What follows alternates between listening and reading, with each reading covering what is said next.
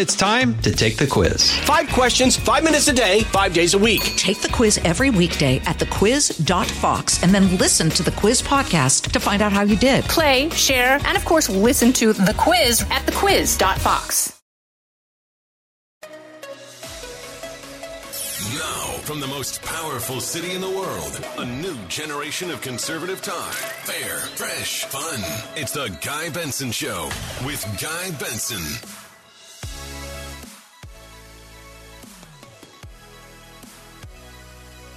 It's Wednesday, November 2nd, 2022. I'm Guy Benson in New York City for the rest of the week. Thank you very much for tuning into the Guy Benson Show every weekday between 3 and 6 p.m. Eastern Time. If you can't listen live as we air, we have a podcast. It is free on demand every day. GuyBensonShow.com is our online home. Everything you need right there. You can also follow us on social media for some extra content as well at Guy Benson Show on Twitter and Instagram. I'm the political editor at townhall.com. I write there every day. I'm also a Fox News contributor, and this evening I will be sitting in for Kennedy on Fox Business Network. That's the 7 p.m. hour Eastern. We've got a great show cooking for you on the TV side, and I'll be in the big chair, keeping it warm for Kennedy just tonight, FBN 7 p.m. Eastern. Hope to see you there. A lot more television here in New York through Monday of next week. We'll bring you all of those programming notes as appropriate over the next couple of days. Here's our lineup in store for you on the radio. Coming up later this hour, Congressman Kevin Brady of Texas. He's on his way out. He's retiring from Congress at the end of this Congress, but he's got a lot of work still to do in the current session. And we want to talk to him about inflation, the Fed's move today, hiking interest rates again, and the Biden team embarrassing themselves with a tweet so counterproductive that they had to delete it. Has to do with inflation. We'll get to all of that with Congressman Brady. Former New Jersey Governor Chris Christie, a Republican, he has been very active on the campaign trail for Republicans across the country this cycle, especially in bluer states. Of course, he famously won twice statewide in a very blue state. We'll ask him what he's seeing and feeling about the midterm elections, which are only six days away. U.S. Senator Tom Cotton will also be here. In fact, physically here in studio, right in that chair that I'm pointing to that you can't see because it's radio. Unless you're watching on Fox Nation, then you can. Tom Cotton out with a new book this week, Only the Strong, plus his thoughts on the midterm cycle as well. He's been very, very engaged in a number of races across the map. We'll get his take on that. And then Josh Kraushaar, I think one of the best in the business when it comes to political analysis and reporting and actually really having a handle on things, not wish casting, just telling it like it is based on data, on the ground, shoe leather, good sources on both sides of the aisle. There's a reason why we have Josh K on this show weekly in the lead up to elections is because he's very sharp, very smart, and very fair. So Brady, Christie, Cotton, and Kraushaar are all ahead on today's show. I have to tell you, I've been a little bit mystified. Well, look, I'm often mystified by Joe Biden and the operation around him, including his vice president. But I'm particularly mystified by some of the decisions that they're making this week. President Biden was in Florida yesterday where he has said a lot of things. We have perhaps we'll get to those later if we have time in maybe the next segment said a lot of things that were confusing and or factually wrong. Why they sent him to Florida right before the Republicans are about to absolutely crush the Democrats in that state is beyond me. In fact, they sent him to South Florida, it looks like a day or two before Republican registrants are going to overtake Democratic registrants in the early vote in Miami Dade County which Republicans haven't won in decades. Hillary Clinton won Miami Dade, carried it by 30 points, even though she lost the state. And it seems like the Republicans have a very good chance of winning that county this year. And they sent Biden down there. He is not popular in Florida. Then he flew back from Florida and he's giving a speech tonight in Washington, D.C. Another primetime speech on democracy Now, am I mistaken or did he not do this already? Philadelphia, Independence Hall, blood red lighting, the Marines behind him, big speech on democracy and the threats and all of that. I said at the time I didn't disagree with some of the substance of what he said in that speech. I thought the tone and the optics were not appropriate for a non campaign speech, which is what it was. And what maybe what it didn't take? Speech wasn't dramatic enough, so he's doing another one. Like, hey, let, it's a do over. It's like a kid in elementary school. DO, I need a DO. So we're going to try again. President Biden with a democracy speech tonight. You look at polling, the number one issue in the country is the economy and inflation. By far. The new CNN poll, which has Republicans now in the lead by four points on the generic ballot, they asked about issue importance. Economy inflation is number one, a majority, 51%. Abortion is down at 15%. It's not even close. Democrats have spent 10x on abortion compared to inflation and the economy and their advertising and messaging. 10 times the amount of money on abortion than what voters care about the most. And they wonder why they're in the pickle that they're in, it looks like, politically. Another top issue for the American voter is crime. Democracy is like a top five issue for Democrats. It is down on the list for most other voters, and yet that is what the president and his team have decided to send him back out, trot him back out there for another teleprompter speech six days out from an election. And the thing that is also like the pièce de résistance, the chef's kiss detail of this speech he's going to give tonight, is he's giving it at Union Station in D.C., where he used to spend a lot of time when he would do all that commuting back and forth on the train, the Amtrak, which he talked about incessantly. He spent a lot of time at Union Station heading to and from Delaware. I wonder if he's been in Union Station in a while. It has changed. It has changed a lot since the pandemic.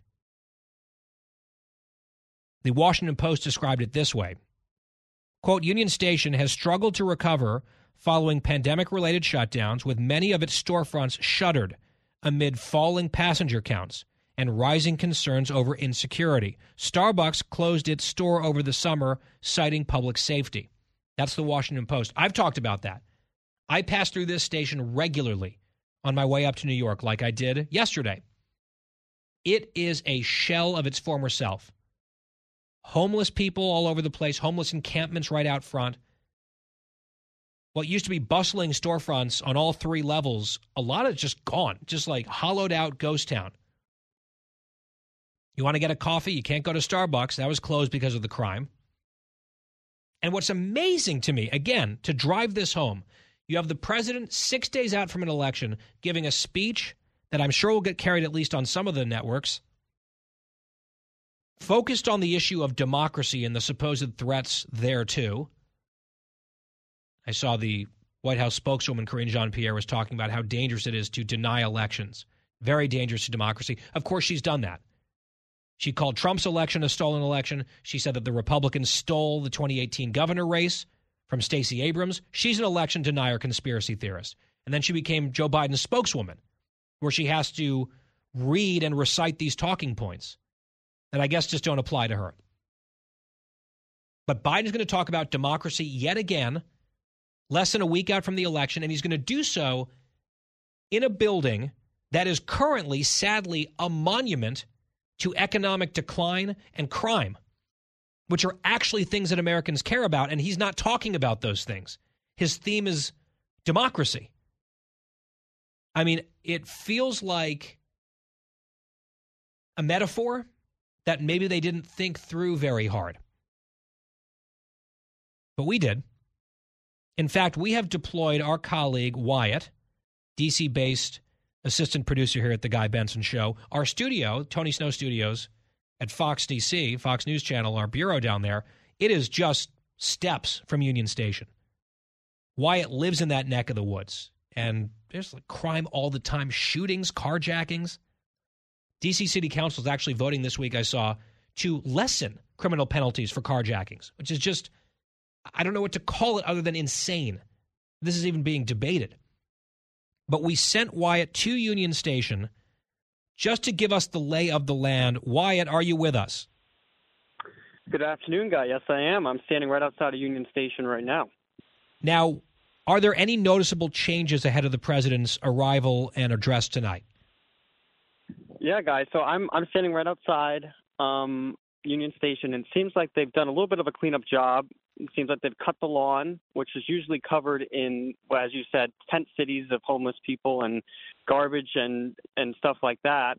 Um, Wait, are the tents gone? Have they cleared out the homeless people? There are still remnants of of some homeless people, but the tents are mostly all gone. I don't see any any tents out here right now Hmm. because usually across the whole front face of of Union Station, there's just tents everywhere. So they've, I guess, needed to change some of those optics. I wonder if Biden even is aware of how much things have changed just in the last couple of years. Wyatt, inside Union Station, I know you've been through there as well. Just try to explain to the audience how things have changed just in terms of you know the, the the storefronts there's that lower level where there's a food court then there's the main level where you have all the trains and the waiting areas but a bunch of stores and shops and restaurants and then there's an upper level as well what are those looking like these days Yeah, I think you said it, it's it's like a hollowed out ghost town, and I think that describes it pretty well. I mean, the three levels, as you said, mostly are all empty. There's the food court on the bottom level, which plenty of stores have have ceased to exist since the pandemic, and the main level, which is used for most of the trains and buses, is is you know there are a lot of homeless people and mentally disturbed people who walk around there during the day and and sometimes sleep in there at night and it gets scary. I mean, I've taken the train. I know you've taken the train up and forth from New uh, New York, and I mean, it's it's just not what it used to be because there's less foot traffic and more crime. well it's kind of incredible on that lower level the food court just uh, don't quote me exactly on this but like not that long ago there were maybe a dozen or 15 different restaurants down there that you could choose from, you know, to go and order a sandwich or what have you. That is down at least 70 or 80%. There's a few still left. Most of them are just gone. It's just empty, empty areas that just have no business there at all. On the main level, where you have the most foot traffic, I'm still amazed how few businesses are open there, where you would have people like waiting for trains, wanting to spend money.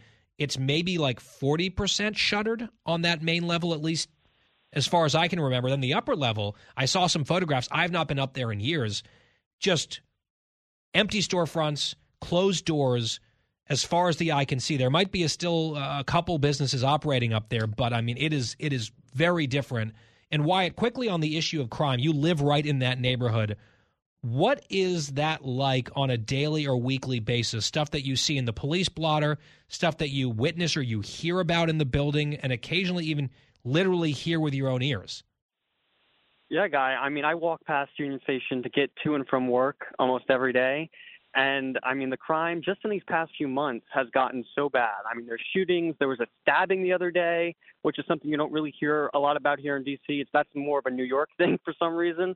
But I mean, it there is a, a major incident just about every other week.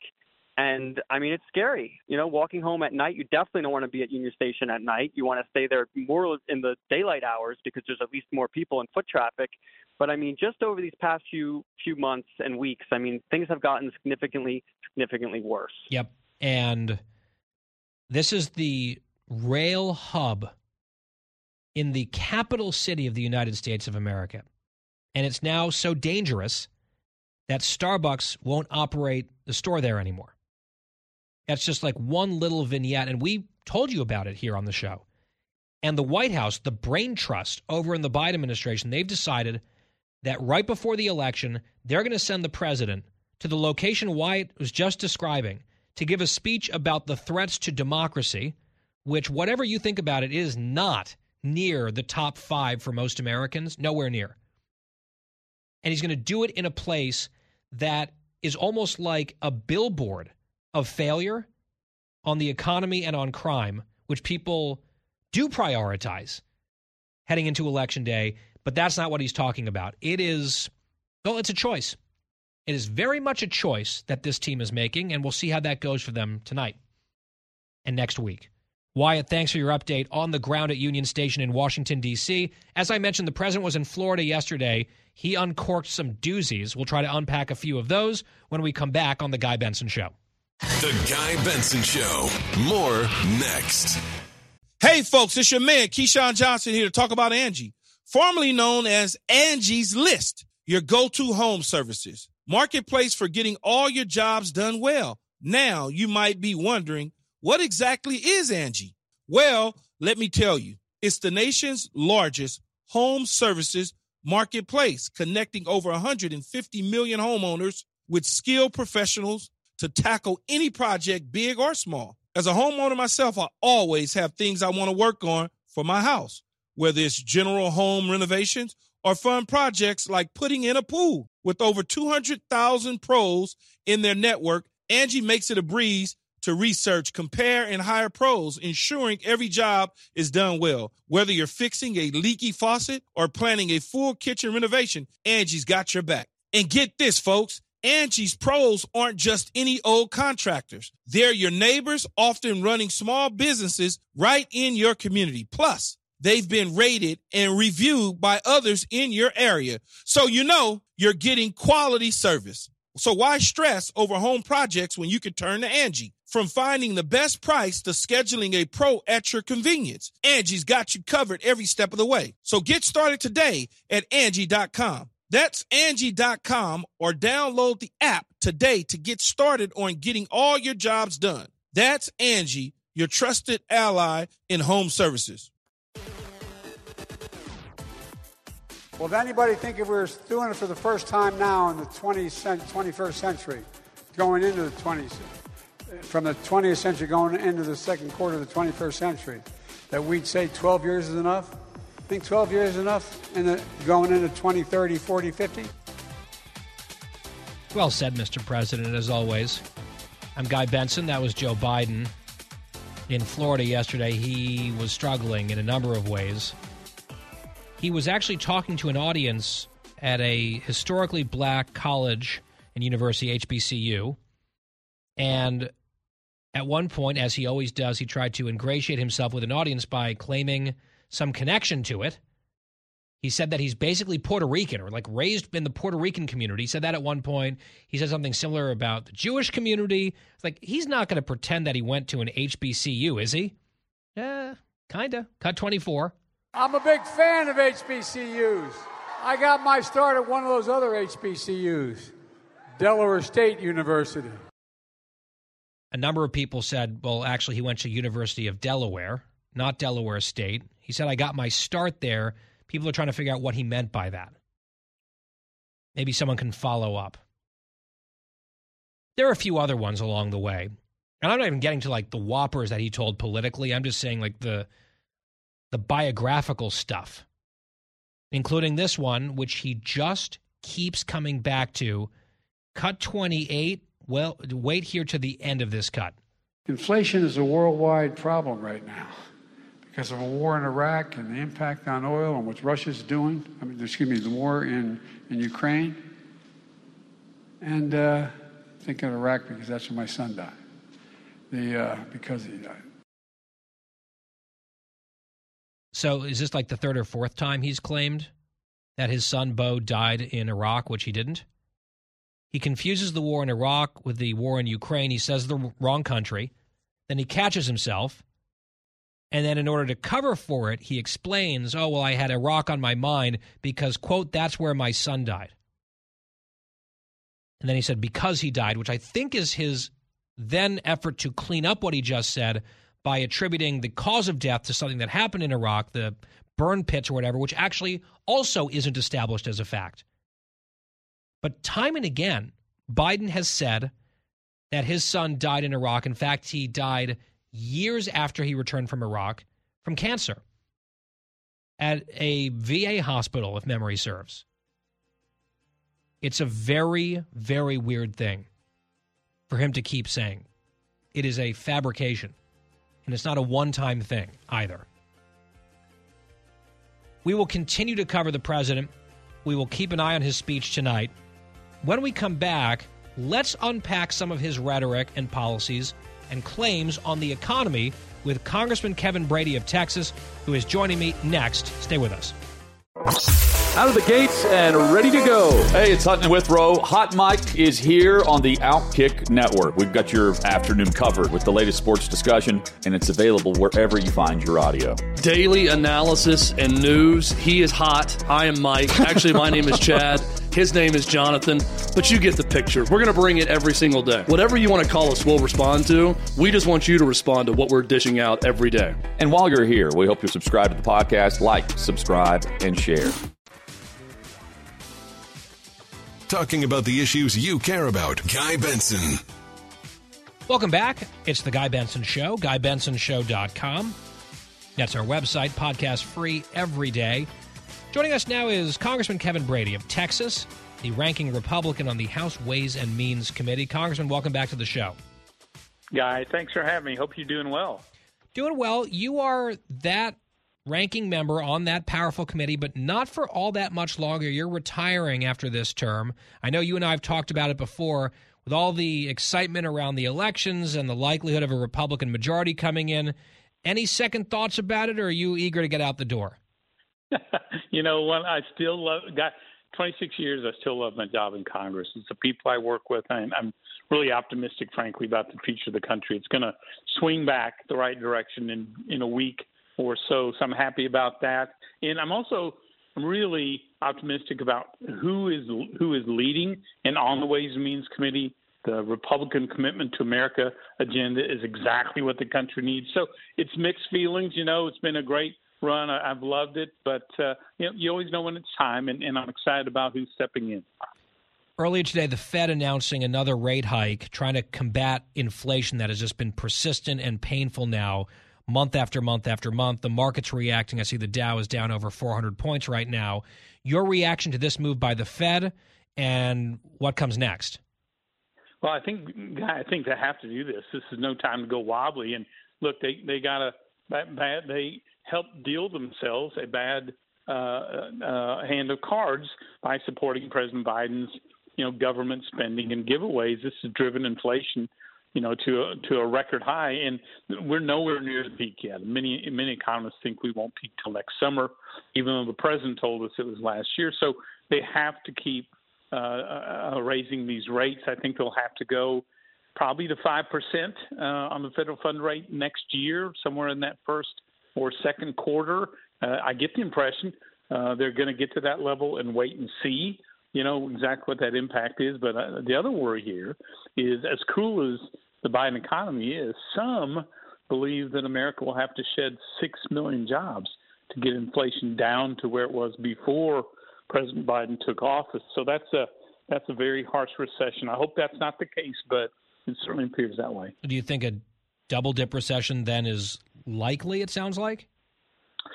You know, I think this one is. You know, I think technically we may be out of it for a little ways right now, but there's no question 2022 our economy will have shrunk.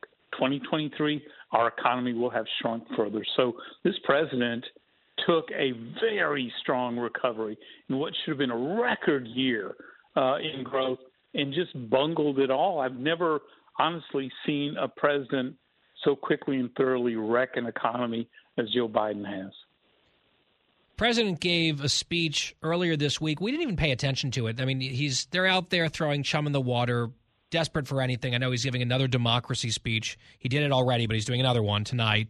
Uh, something else earlier in the week that I was just getting to is his Jeremiad against the energy companies and the oil companies and talking about profits and windfall taxes and all of it, demonizing the oil companies, he's done that to them. He's done it to gas station owners, uh, mom and pop gas stations as well, saying it's really their greed that's causing all the pain at the pump and there needs to be accountability and let's tax them. I mean, it seems totally economically illiterate to me. Even Larry Summers, a top Democratic economist, said, no, this this would not what what they're proposing would not have the desired effect. It would make things worse. But I think it's political flailing that we're hearing from the White House, but still on substance, I wonder if you want to react to it. Yeah, it is. It is uh, desperation. I think to your point, it is economically illiterate, no question about it. You know, there's no faster way than to drive prices up and, and make America more dependent on foreign country, foreign oil, than to, this, to to do this windfall profits tax that discourages investment right here in the U.S. for production, refining, you know, getting it through the pipelines, getting it back out to the community affordably. So the president, as you know, has bungled the energy uh, issue so badly, and people are paying crushing prices for. it. This would make it worse. It's just, again, I, I think you you you were spot on, are spot on. It's just a political ploy because they're desperate uh, uh, about the election next week. Congressman, I don't know if you saw, it's just like a little online thing, but did you hear about the official White House Twitter account deleting a tweet about a so-called achievement by the president? I'm no, I'm not sure if you've seen this story, so no, I'll explain it to you. And I think it's worthwhile and newsworthy because it's a window into the way that they think and how embarrassing it is. So much so that they ended up having to take down what they put out there because it was such a self own. So the White House tweeted this yesterday. Seniors are getting the biggest increase in their Social Security checks in 10 years through President Biden's leadership.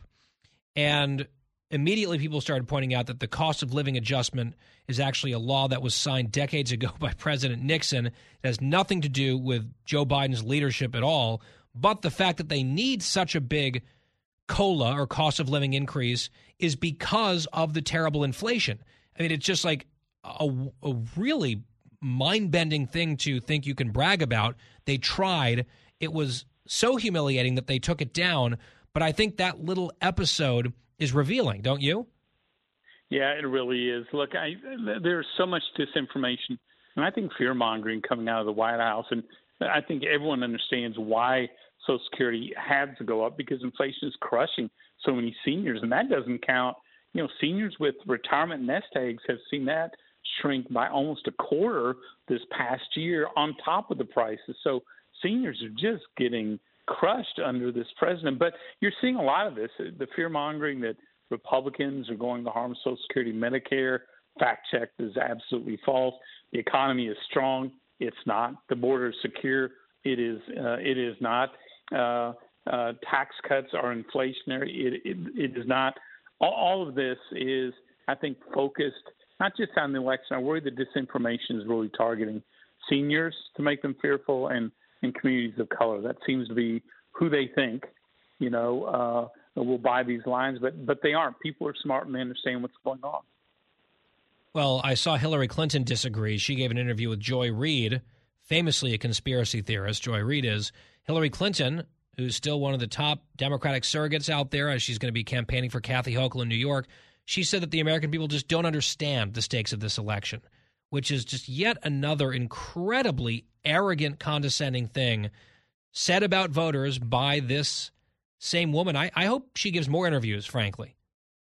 Yeah, I is. This is her attitude. It's why she's not president. One of many reasons why she is not in the White House uh, today. And there is this this belief from her and many Democrats, I think, in Washington, that the American public is is dumb, that they need to rely on them, you know, to guide this country. Uh, and and rem- remember, this is the same uh, former Secretary of State who is still an election denier about President Trump. Continues to call him an illegitimate president who stole the election, and there seems to be no consequences for for her behavior there.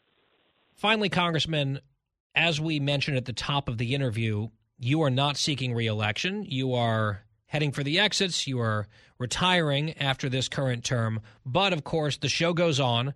Elections churn forward. There's been a lot of change in your state of Texas where Democrats seemed increasingly confident in recent years that eventually, just demographically, it would inevitably turn blue. And then a funny thing happened with Hispanics going in the other direction, which I think is freaking the Democrats out right now. Some different cross currents playing out in Texas politics. What are you seeing on the ground? What do you expect to happen in Texas next week?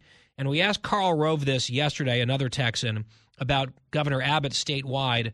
Some polls have him up in the high single digits. I saw a poll the other day has him up 12 or 13 points.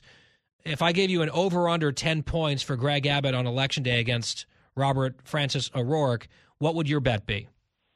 you know, probably I, I would probably go right at the 10 uh, uh, for Governor Abbott. The truth of the matter is, Guy, despite what Democrats are saying, we the Texas is not turning blue. We're not even turning purple. Our statewide races win by between eight and 11 points, and now, especially on the border, I think there's a likely chance Republicans will sweep all three key border elections uh, for Congress, which means in this majority minority state, uh, you know, now led uh, by Hispanics um, uh, in population, there will be likely more Republican Hispanic members of Congress representing Texas than Democrat Hispanics representing Texas. This is a sea change, and I think it all comes about because the arrogance of Democrats. They would take Hispanics for for granted. They don't secure the borders. They don't care about the cultural issues or the economic issues that matter to Hispanics in, in, in Texas. Congressman Kevin Brady of Texas, for now the top Republican on the House Ways and Means Committee. And Congressman, perhaps we'll catch up with you during the lame duck. If not, just want to wish you a very happy and long retirement and happy trails to you. We've always always appreciated you coming on this show and if we don't get another chance to chat before you head off back to Texas into the sunset to enjoy your life, I just want to uh, extend our gratitude and appreciation here at this show. Guy, thank you. You're one of my favorite shows. I love being on and you're terrific. So let's try to make it happen before I leave because there's still good. a lot going on in the lame duck. That sounds good. We'll we will make it a point to try to do that. Kevin Brady of Texas, GOP congressman, on the Guy Benson Show. More coming up after this break. Guy Benson will be right back. You have voted with your party, your critics say, 100% of the time. So you may push for those things, as Senator Manchin has but your party overall is not there and is in control. Look, we've got too, much, too many politics happening. It's the Guy Benson Show. We are back. We had Brett Baier on the show here yesterday, previewing town hall event with the two Senate candidates in Ohio, J.D. Vance, the Republican, and that was Tim Ryan you just heard from there. Brett asking the question that he's voted with his party 100% of the time. He said that's what critics allege. That's also what the record is. At 538, hardly a right wing outfit, has a scorecard where they say, all right, how often did a legislator vote with the Joe Biden agenda? Tim Ryan, Ohio, 100%. He didn't even do one. He didn't even throw in one just to get his grade down to 99. Lockstep 100% of the time. But he's out there constantly saying, oh, uh, I don't care what your politics are, setting aside political differences. It's because he doesn't want people to actually think too hard about his politics. He's not an independent, he's not a moderate. He is a down the line liberal progressive Democrat who does whatever Nancy Pelosi and Joe Biden tell him to do every single time.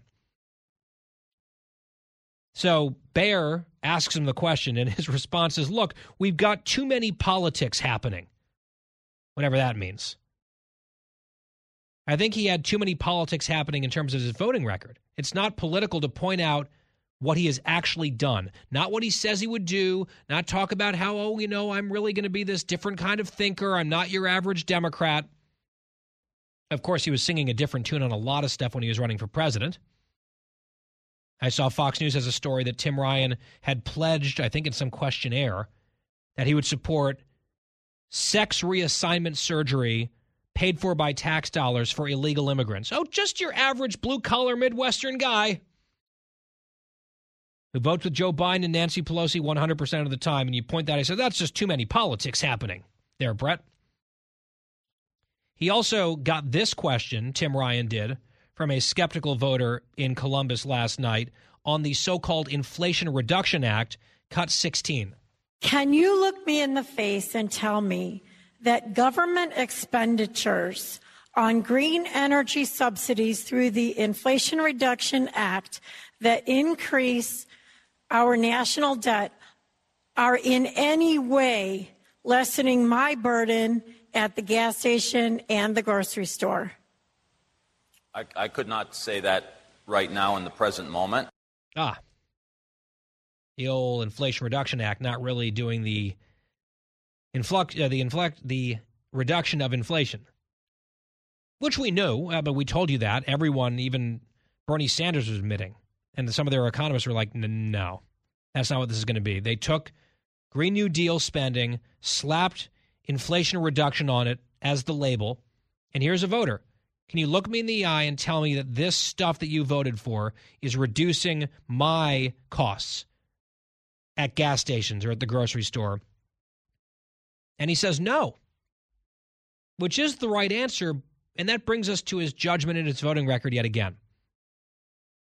Tim Ryan voted not only for that, but for all of the spending that has fueled this inflationary moment, this terribly inflationary moment, including the nearly $2 trillion so called rescue plan, which they again pretended was about COVID relief, but it was just a Christmas tree of other left wing stuff.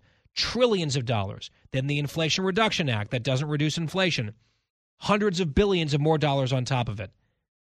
In fact, Tim Ryan and every single House Democrat under Pelosi, with one exception, all of the rest of them, including Tim Ryan and Val Demings and the rest of them, they all voted for Build Back Better, which would have been trillions more on top of what we have. It stopped in the Senate, thank God.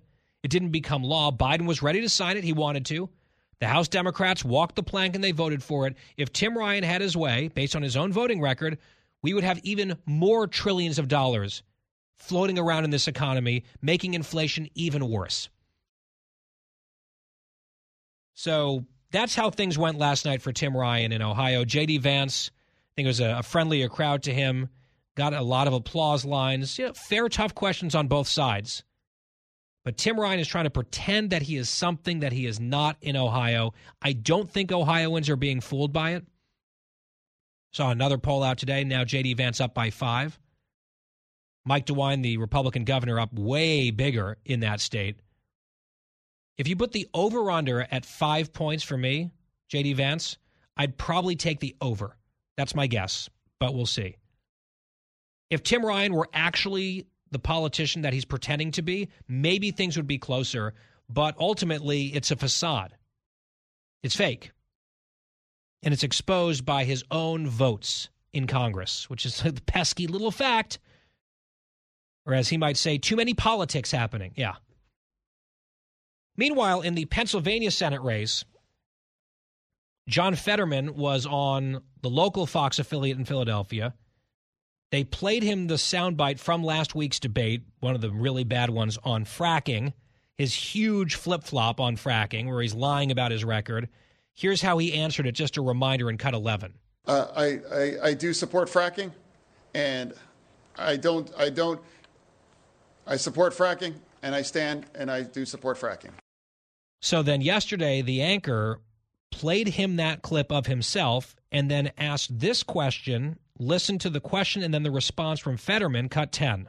Do you understand why people are now questioning your ability to be our senator from the state of Pennsylvania because of moments like that? No, I, I believe that, that my support of fracking has always been been one that uh, in, in, the past uh, was some of the environmental uh, concerns.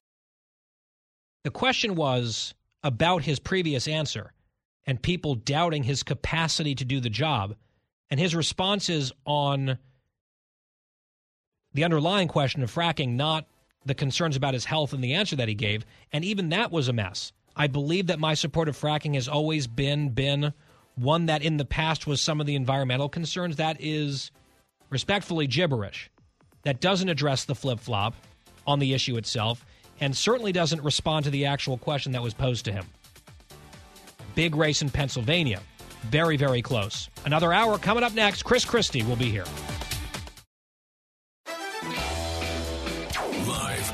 Most powerful city in the world, unconventional talk from a fresh, unconventional conservative. Guy Benson Show.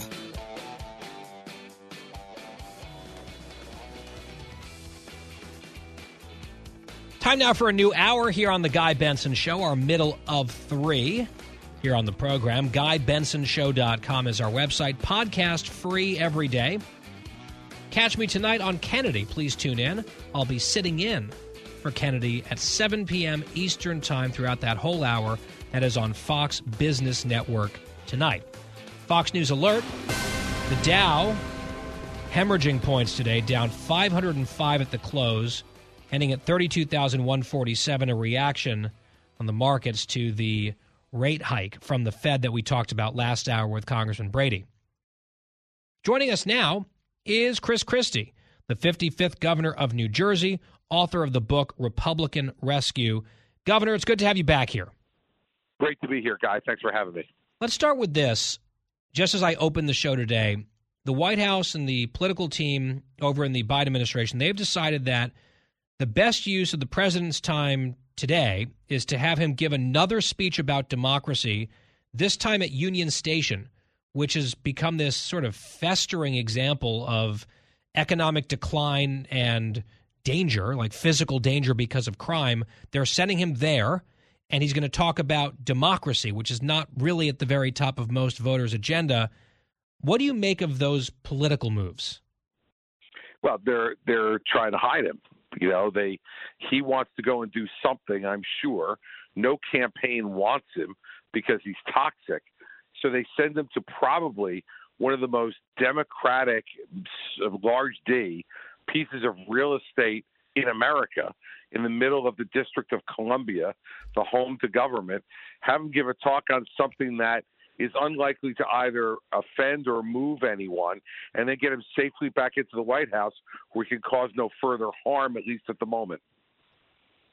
Let's talk about a few races happening this cycle on either side of your state of New Jersey. Let's start in Pennsylvania.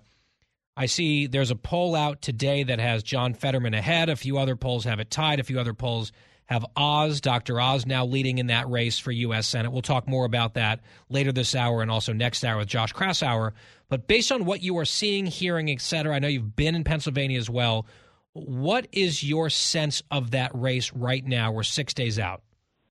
And I'm going back again to Pennsylvania tonight, guy, to campaign. Look, I think I think Dr. Oz will ultimately win this race. And I think the reason that it is as close as it is is the horrific performance of the gubernatorial candidate at the top of the ticket. You know, you have a very close race for Senate in large part because you have Josh Shapiro, according to the polls, winning by anywhere from 12 to 15 points. So you're asking for a lot of crossover to happen between Josh Shapiro voters then over to Mehmet Oz. I think he'll win it, but I think it will be very close. And and if there's a reason why it's so close, it's going to be because of the horrific performance of the gubernatorial candidate in Pennsylvania. I mean, speaking of horrific performances, John Fetterman in that debate, I'm still kind of surprised that his team let him go out there and do that. And it just like that combination of really just confirming concerns about his ability to do the job, plus his absolutely pathetic record and his radical positions on a whole host of issues. I'm amazed. I'm constantly astounded that that man has, you know, maybe a 50 50 coin flip chance of becoming a senator. Well, look, you know, I, found it fascinating when you heard the reviews of the debates, the debate the day after from unnamed uh, members of the Democratic uh, Party on Capitol Hill. What they kept saying was um, his his team should have never let him go out there. Their position, I guess, being that the only way John Fetterman can win is if he continues to hide his severe medical condition from the voters of Pennsylvania and deceives them. Because if they could possibly see how he would perform, they would never vote for him. I mean, imagine the cynicism of that guy that what you're urging members of his team to do is to actively hide his condition and deceive the people of the Commonwealth of Pennsylvania in order to win a race um, regardless of what then would lead the next six years to what kind of performance he would give in the Senate representing the people of Pennsylvania. In the end, I think that's why Dr. Oz will win, but Mastriano is certainly making it hard enough for him to do. All right, to the other side of your state and New York.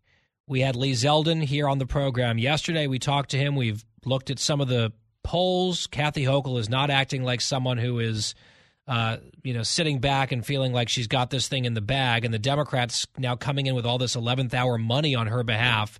Uh, we, I remember you and I were texting late into the night last year in New Jersey with that race being much closer than a lot of people expected for governor. Phil Murphy barely hanging on in a way that a lot of the polling didn't pick up. Can some of that translate over into New York? What do you make of Hochul's performance, the crime issue? Is this real for Lee Zeldin? Could he do it? Sure, I think he could. Look, here's you know what a lot of people will focus on, Guy, and I think analyze it the wrong way, is what happens to the five boroughs in New York City. I am confident that Lee Zeldin will do better in the five boroughs of New York City than Republicans are expected to do because of the crime issue. And I believe a lot of Democrats will stay home. They're not enthusiastic about Kathy Hochul. Some will vote for Lee Zeldin because of the crime issue and independents will vote overwhelmingly in the city for Zeldin. The thing to watch, I think, on Tuesday night is how well does Zeldin perform upstate? Do we get the turnout upstate and the margins upstate? Because remember, Kathy Hochul is from Buffalo, and so she will get some vote in the Buffalo and the upstate region that normally um, candidates who aren't from upstate don't get. So what I'm going to be watching in the early returns on Tuesday night is is Lee winning by enough? And by enough I mean he probably needs to win upstate by 7 or 8 points. If he can win upstate by 7 or 8 points, I think he's got a chance to win the election. Let's broaden it out to across the country. I know that you've been doing a lot of campaigning for a lot of candidates. You've been focusing at least somewhat on people running in purplish to blue states you did it successfully statewide twice in New Jersey, winning in 09 and then 13 with a big, big win. What are you seeing on the ground? Who are you helping? Where have you been? And what's your sort of vibe check as you travel the country? What do you expect to happen next week? Well, first of all, I want to make sure you're sitting down, Guy, hmm. because last week I was in Oregon. Um, yes, a Republican in Oregon, because Christine Drazan the gubernatorial candidate for the Republican Party, is an outstanding candidate. In all of the public polling right now, she is winning by two or three points, but winning in a three way race out there between two Democratic members of the state legislature. Um, she is smart, she is articulate, She's talking about the issues of crime and homelessness in Oregon, which are really affecting everybody across that state. I think she's got a legitimate chance to win um, next Tuesday. Um, in Nevada, Joe Lombardo, um, you know, I, always wonder whether or not he's the sheriff of Clark County, as you know, uh, sheriff for Las Vegas. Uh, I, I think governor might be a downstep for him for being the sheriff of Las Vegas, but he's made the choice, and I think Joe Lombardo has a very good chance of flipping that gubernatorial seat in Nevada. And I was also in Colorado for Joe O'Dea. And I can tell you, he's running for the Senate against Michael Bennet. He flustered Bennet. I was there for the debate, um, uh, guy. He flustered Bennet so badly in his closing statement that Bennet asked the moderator if he could restart the clock and start over.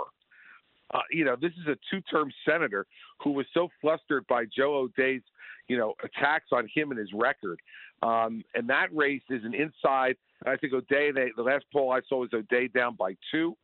So you know, if we get some real momentum there, we could do it. And one other race I have to mention is Rhode Island. Allan Fung running in uh, the, the congressional district, second congressional district there in Rhode Island.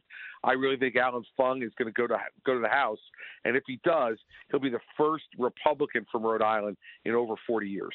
Yeah, you look at the northeastern part of the country. It seems like the Republicans are very much competitive in a number of different places New Hampshire, maybe Maine. There's a seat in Connecticut that looks interesting, Rhode Island, as you mentioned. Then there's at least a, a seat or two in Jersey that could be on the board six or seven in New York. I mean, that unto itself is interesting, right? sort of your neck of the woods and beyond. Very interesting. And this is where our party has to go, Guy, if we want to win national elections again. We cannot completely give away the Northeast, parts of the Mountain West, and parts of the Southwest. And so that's why it's great that you see Mark Ronchetti in New Mexico running such a hard race against the governor of New Mexico and trying to flip that seat. Paul LePage in Maine trying to flip the governorship back there. You're going to win. I'm going to tell you now, we will win at least three and maybe four new seats in New York um, on Tuesday night. And we could flip two in New Jersey. Tom Kean Jr. beating Tom Malinowski, and Bob Healey beating Andy Kim. Those are two races to keep your eye on in New Jersey. Um, and look, we could win a seat in Maryland guy. Um, and so I look at these and I've campaigned in all the places we just talked about. And what I'm feeling on the ground is that the failures of President Biden and the Democrats in Congress for going along with him on these policies that have created inflation, huge gas prices, crime in the streets, and disrespect for law enforcement. People are saying this is not what we voted for in 2020. We've been hoodwinked, and we're going to fix it. Well, we only have to sort of pore over the data and stress out for the next six days because we will finally have actual results and outcomes next Tuesday. Governor Chris Christie, former governor of New Jersey, our guest on The Guy Benson Show. Governor, always great to talk to you. We'll have you back soon. Thank you, Guy. Great to talk to you. Getting into some polling coming up on The Guy Benson Show next.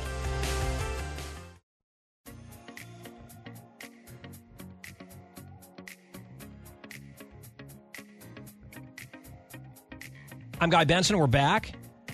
Thanks for listening. So, we're seeing some interesting breaks in the polling. Some of the race specific, like race by race polling, is still looking relatively okay for Democrats, especially on the Senate side.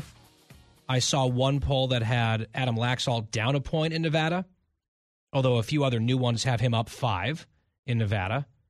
And Jon Ralston, who's a Nevada based journalist who really knows his stuff, usually gives lots of bad tidings of bad news for Republicans in the early voting, singing a very different tune this cycle. It's looking a lot worse for Democrats. So do with that what you will. But at least one poll has Senator Cortez Masto slightly ahead. There's a new poll out of Pennsylvania, Monmouth, that has Fetterman up four points basically no change after the debate. That's different from the Muhlenberg poll out yesterday that has it tied with Oz surging, and a few other polls out in the last few days that have Oz edging out to a small lead in that race. But there's at least one new poll, plus the New York Times poll. So two that have Fetterman ahead, four to five points, in spite of everything, although the New York Times poll was mostly taken before that awful debate.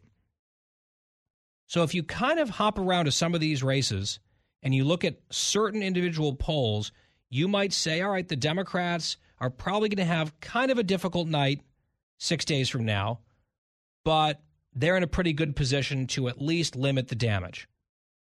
And maybe, maybe they can hang on to the Senate too. Is that possible? Yes. Would I bet on it? Well, maybe not as firmly or not as confidently as some Democrats with wishful thinking might. Because if you look at the national polling, there has been a very clear movement. We've seen it now for a while in some of the national polls with the Republicans leading on the generic congressional ballot. We asked Tom Bevan about this earlier in the week on Monday where the Real Clear Politics average has had Republicans leading now for weeks on average. And some on the left are saying, oh, that's a fake average because there's too many Republican polls in it. It's all skewed. We need some more nonpartisan media polls that we really trust. Now, I think they have no good reason to trust those polls. A lot of those polls have been quite inaccurate in recent cycles for a number of different reasons that we've talked about here, including response bias problems that even Nate Cohn is addressing and copping to in the New York Times. But if they want some more mainstream media polls, then they've got them. We've got the Quinnipiac poll out today that has Republicans now up four. And that's a swing of seven or eight points from their last poll. CNN, their last poll, had Democrats plus three on the generic ballot, the new one out today Republicans plus four, seven point swing. NPR and Marist, their last nationwide poll, Democrats plus three. Their latest numbers out this morning, Republicans now in the lead by as many points, three. A six point swing. Are you sensing a pattern? It seems to me like a lot of these polls are finally course correcting now that we're inside a week to go. We had this narrative, despite the money being spent, right? The telltale you would think money being spent statewide in places like Washington State and New York, Republicans coming into Biden plus 15, plus 20 districts. The prognosticators shifting a bunch of races toward the Republicans. You would think in that environment that the media narrative that it was a really close national race might die off. But because of some of the national polling and still some of these Senate polls, there is this counter story about what's going to happen next week. And not to be overly cynical about it, but the race has not shifted six to seven points in the span of a few weeks. It just hasn't. The fundamentals are what they are. And I think a lot of pollsters who were helping tell a story, I think in some cases, trying to help mold the national story, they are coming back to reality because they know that there's going to be scrutiny of their final polling and they don't want to get embarrassed. And so we're seeing at the very end here, the tail end, when all the arguing and all the narrative shaping is basically over. Now they're like, oh, well, actually, come to think of it, in our final survey with the final sample, actually the Republicans are up two to five points. And we've seen that in poll after poll after poll. And if the Republicans really are up two to five points nationally, it would be very, very difficult for Democrats to somehow thread a needle and win these contested Senate races. Like they're saying that they can in New Hampshire and Pennsylvania and Nevada and Arizona and elsewhere, Georgia. Maybe they could. Maybe they can defy all of the political gravity. Maybe they can defy history. Maybe the generic ballot, which, by the way, is generally worse for Democrats in swing states, it's artificially high because of big population blue states and population centers. Maybe that will be truly divorced, as will Joe Biden's approval rating, as will the right track, wrong track number, all divorced from the Senate races. Or maybe not. And I'd be more inclined to vote not. We'll see what voters decide next week. We'll talk to Tom Cotton, U.S. Senator from Arkansas, about what he thinks next when he joins us in studio on The Guy Benson Show.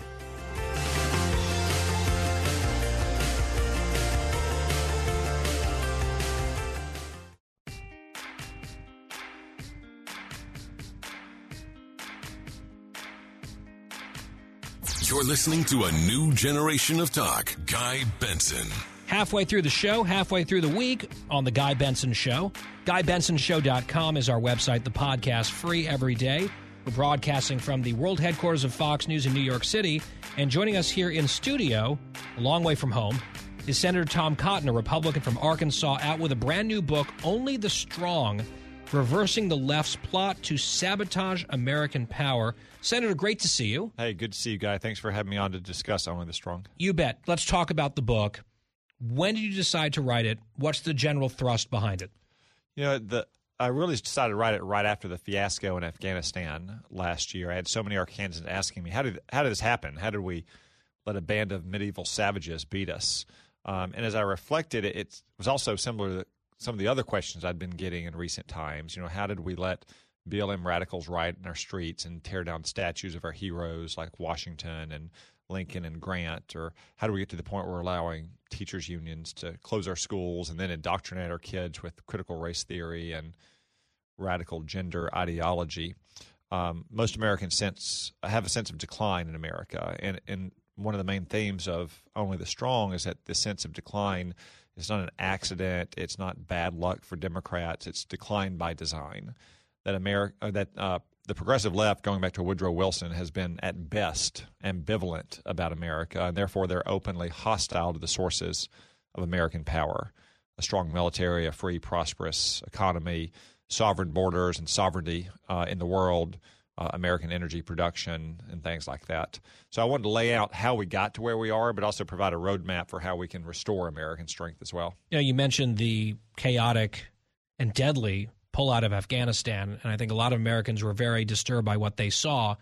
The conventional wisdom is Americans don't really care that much about foreign policy. Maybe after a huge event like 9 11, that can be a dominant issue or the Iraq War. But for the most part, they're focused on other things.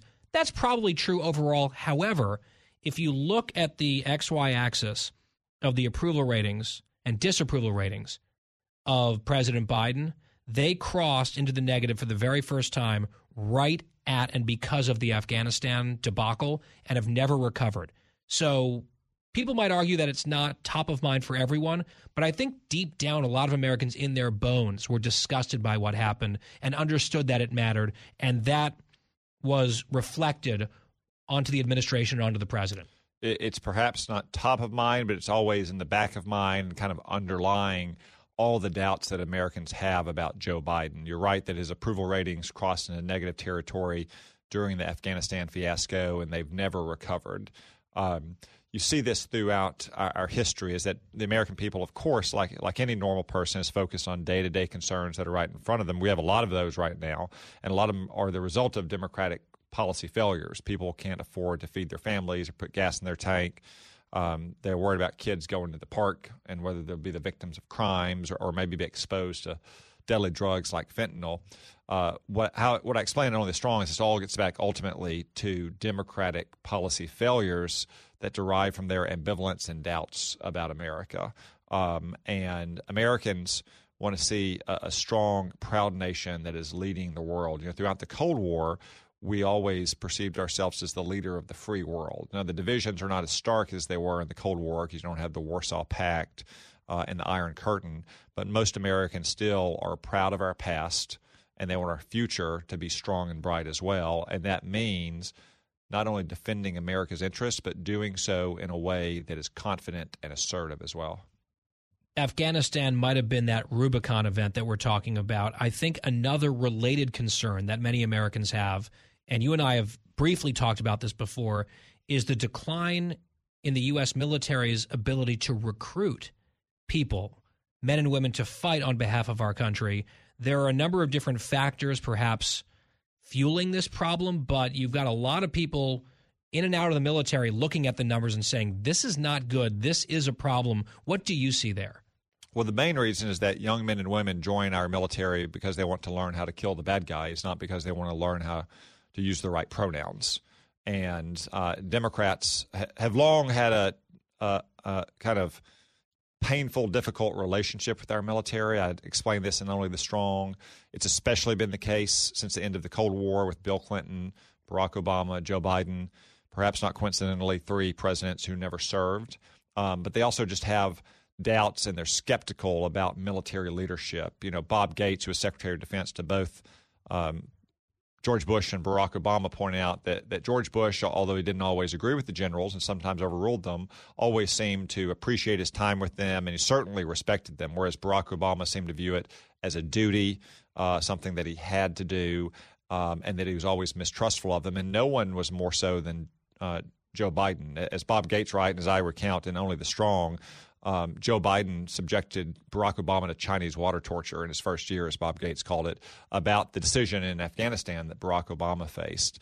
And you see this too in today's Congress. You know, so many of my peers in the Democratic Party insinuate that the military is full of sexual predators and racists and white nationalists, when in reality, um, the young men and women who join our military are our country's very best you're much safer in our military than you are statistically on, say, a college campus.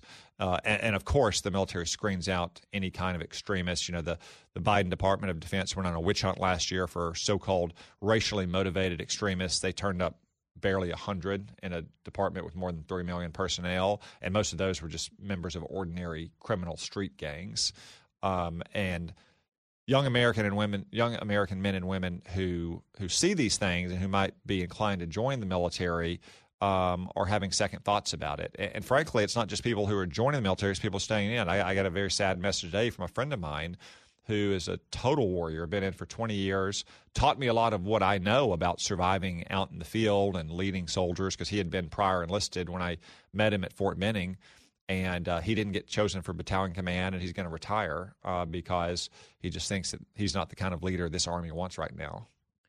Let's talk about the midterm elections coming up in six days. I keep puzzling over the question will November 8th, 2022 look more like 2018 in reverse or 2014 again? And over the summer is maybe looking a little more like Bizarro World 2018. Now it's closer in my mind to 2014, where things broke and broke hard toward the very end, including in your race, because I still see some of these Senate polls, and I'm talking about it all show long, where Democrats seem to be clinging on and maybe having an okay shot to hang on to the Senate. And I can't help but think of the 2014 cycle where, again, it was looking like maybe an underperformance by the Republicans on the Senate side, and then all hell broke loose, including your total blowout election, which was not anticipated in the polling. Refresh our memory on that. Um, yeah, so in 2014, I think most senators who were elected with me that year went through a cycle of news coverage out of Washington asking, you know, what was the matter with Tom Cotton? What's the matter with Joni Ernst? What's the matter with Cory Gardner. What's the matter with Dan Sullivan? Uh, and in the end, of course, we had a smashing victory. I think we picked up nine seats in the Senate. And I do expect this election next week is going to be more like 2014 than 2018. In fact, I, I sent some of those stories to our candidates around the country over the last few months to remind them that this same thing happened. Been with the there, Was- done that. The Washington media, yeah, trying to say that uh, they can spend you know eight hours in Pennsylvania and give you the exact answer of what's going wrong with Dr. Oz and why he can't win. When in reality, he's going to beat uh, John Fetterman handily, in my opinion. Uh, in the end, the simple facts are that Joe Biden is unpopular because the Democratic Party's policies are unpopular. And kind of as we've been talking about in, in this book, Only the Strong, that it's the direct result of these Democratic policies, and no one can can conceal that. I mean, again, it's not like inflation just happened. We didn't have inflation when Joe Biden took office. Um, in fact, Joe Biden's pollster has said the worst message they have in their polling is to run on their record. And he keeps saying it. It's like, Yeah. all right, and you go, know, there's a good there was a, there's a story in the New York Times this week about um, about Democrats engaging in recriminations. Maybe you call them precriminations, since the election hasn't actually happened. About how they should have had a better message on the economy or a better message on crime. They should have talked so much about abortion or threats to democracy. Well, what would their message have been?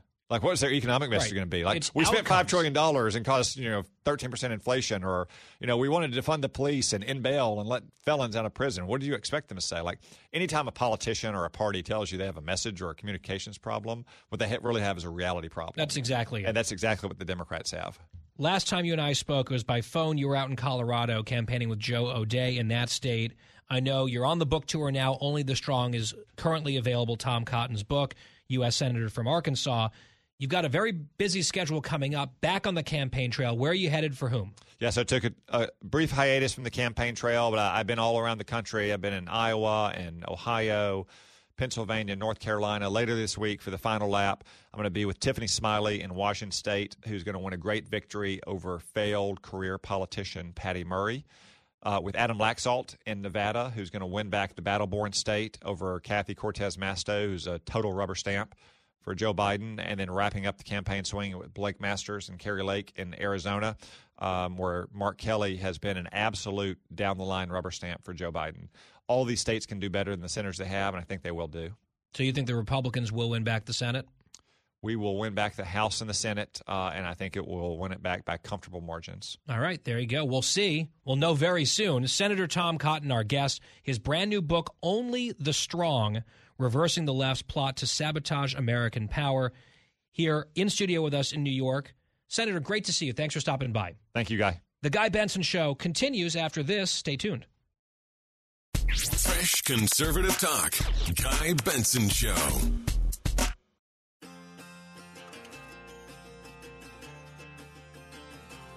Back here on the Guy Benson Show. Glad you're listening. Doing the show from New York City, where crime is a huge factor in a bunch of House races in this state, and even in the governor's race, which has gotten very, very close. Much too close for comfort for the Democrats. We'll ask Josh Kraushaar about that coming up in the next hour. Lee Zeldin, who we had on the show yesterday, Republican nominee for governor, he is closing hard on the issue of crime. And his closing argument in a TV ad, it's a minute long spot, features an example of soft on crime policies resulting in the murder of an elderly woman. It's an absolutely heart wrenching story. And it's not just cherry picked as an outlier, it is part of a pattern that many New Yorkers and Americans, frankly, around the country are fed up about. This is part of that powerful final ad from the Zeldin campaign making the case against Kathy Hochul, cut nine. So Victoria Affett had been arrested 10 times. Five of those were uh, either assaults or assault with a weapon. That woman was.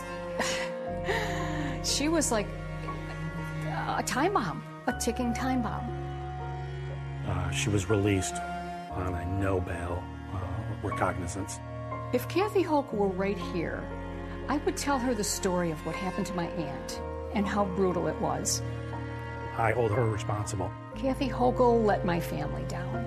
We need a governor who's going to do the right thing. We need Lee Zeldin. We would be much safer with Lee Zeldin. Give me a second. I would not want anybody to go through what we went through. I mean, it is a potent ad. It's a gut punch. It is one vignette of a familiar story playing out far too often. Kathy Hochul, the incumbent Democrat, who was not elected governor, of course, she's sort of this accidental governor. She has been very dismissive of the issue. In fact, she was barely talking about it at all. Her whole campaign for months has been January 6th and abortion on a repeat. He said, uh oh, seems like a lot of people are mad about this other stuff. Maybe I need to do something. But during their debate last week, being pressed on keeping dangerous people locked up, Hochul asked incredulously of Zeldin, I don't know why that's so important to you. I just sort of like wondering aloud. Zeldin here on the show yesterday, you can go back and catch the podcast if you missed it. He explained why it was so important to him and so important to the families of people who have been harmed, maimed, or killed by dangerous people who should have never been out. And then in an interview with Al Sharpton, of all people, on MSNBC, she said the crime spike, which is actually in New York City, absolutely backed up and fortified by the data. You look at 2019 pre pandemic versus now, significant surges in all sorts of categories of crime, particularly in New York City. But Kathy Hochul's like, oh, that's not really real. That's data denial, what the Republicans are talking about. It's a conspiracy. Those are terms she chose to use data denial and conspiracy to deflect, diminish, deny what is obviously right in front of New Yorkers' faces. And the same old familiar song is playing out in lots of other places. From Philadelphia to Chicago to Los Angeles to San Francisco, and the list goes on. Conspiracy. It's an amazing thing that she said. There's a story in the New York Post. I mean, if it weren't so sad, it's almost funny. New York City police say that a man was shot dead in New York City while bicycling on his way to go shoot someone else. So this was a guy on his way to a shooting who then got shot on his way to the shooting. And I guess just noticing this or pointing it out and adding that to the stats is a conspiracy as far as Kathy Hochul is concerned. Couple recent polls in this race have it somewhere in the mid to low single digits. There was one poll that had Lee Zeldin slightly ahead. Another poll I saw yesterday has Hochul ahead by eight. But I think it's safe to say it is a single digit race right now. And depending on turnout and other factors, I'm not sure if it's ranked a toss up yet, but Hochul's sort of acting like a flailing person who finds herself in a toss up race that she never imagined she would have. Compare that with the closing posture and attitude and confidence of Governor Ron DeSantis down in Florida. His final message to voters is a minute long TV commercial blanketing the state, and it is 100% positive. It's some uplifting piano music America the Beautiful. And it's just photographs and images and video clips from across the state of him meeting with voters. And there's no words spoken at all for the vast majority of the spot until the very end. Here's what it sounds like, cut 31. Aren't you glad to live in the free state of Florida? Are going to carry this torch of freedom onward because our mission is very simple. We are keeping the state of Florida free. Thank you all. God bless you. And then his logo appears on the screen, and that's that. It is uplifting, it's inspiring, it's positive. There's not even a reference to DeSantis' opponent. He is trying to lock this thing down and win a victory with a margin that would be historic in Florida, especially in modern American politics. As you know, I've been skeptical that this guy or anyone in that state could win by double digits. At this point, it looks probable that he will, not just based on the polling, but the early voting data is just abysmal for the Democrats. Biden was just down there for reasons that escape me.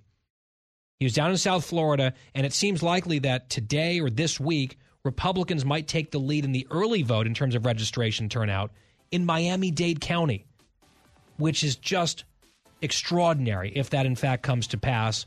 And DeSantis really wants to run up the score, and I think he might.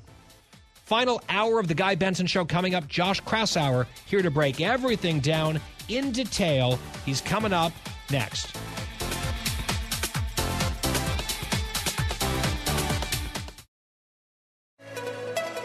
It's 5 o'clock in the most powerful city in the world, Washington, D.C. It's time for the Guy Benson Show Happy Hour, sponsored by the Finnish Long Drink. Finland's most popular alcoholic beverage has come to America. Visit thelongdrink.com. And now, here's your host, Guy Benson.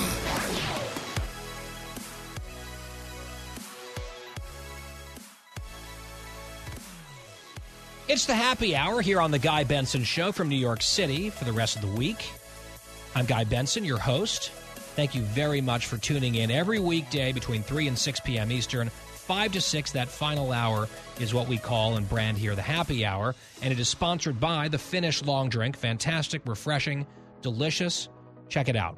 TheLongDrink.com. See where they're sold near you. A lot more places around the country now. You can also order online. TheLongDrink.com.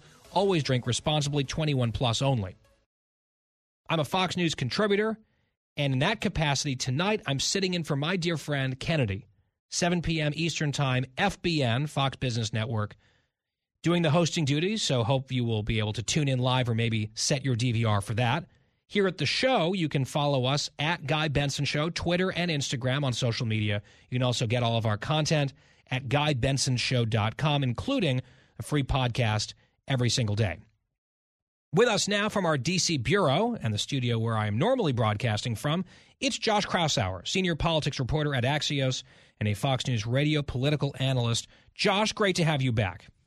Guy, great to be back on the show. Six days till Six the days. midterm elections. I cannot wait for this thing to happen and be over. I can only talk about this so much longer. I have about six days left in me, actually. So it works out well. Josh, let's just talk about the overall big picture environment. A mini flood, a small deluge of polls this morning. And I mentioned this in the last hour with national polling finally catching up to sort of where you and I have been in a headspace, you know, for a number of weeks now. Some of these polls were still showing Democrats tied or maybe a little bit ahead in the generic ballot. And now you've got Quinnipiac, CNN, NPR, Marist all saying, just kidding, the Republicans are up, you know, three to four points at this stage in the race, which, if accurate, would be a very big night ahead for the Republicans six days from now. What's the landscape looking like in your estimation six days out? We're in a red wave watch. this is like a possibility of a of a political tsunami hitting, hitting ashore and, and sweeping the Democrats from power. It doesn't mean it's going to happen, but a lot of these smoke signals that you're talking about, Guy, from the, the national polling showing Republicans pulling ahead on, on the generic ballot, uh, a lot of movement in House races, the many, many millions of dollars being spent in blue seats, some safely blue seats that Biden won by 15 or more points. And all of a sudden, you're seeing a lot of Democratic money pouring into to these deep blue seats, trying to make sure they're, they're saved in the midterms. And you know the the Senate is sort of the big wild card right now. I mean, clearly you'd rather be the Republicans with the momentum, um, but uh, you've got some very close races in states like Georgia and Nevada, Pennsylvania. The momentum certainly seems to be with the Republicans, but they haven't quite pulled away yet.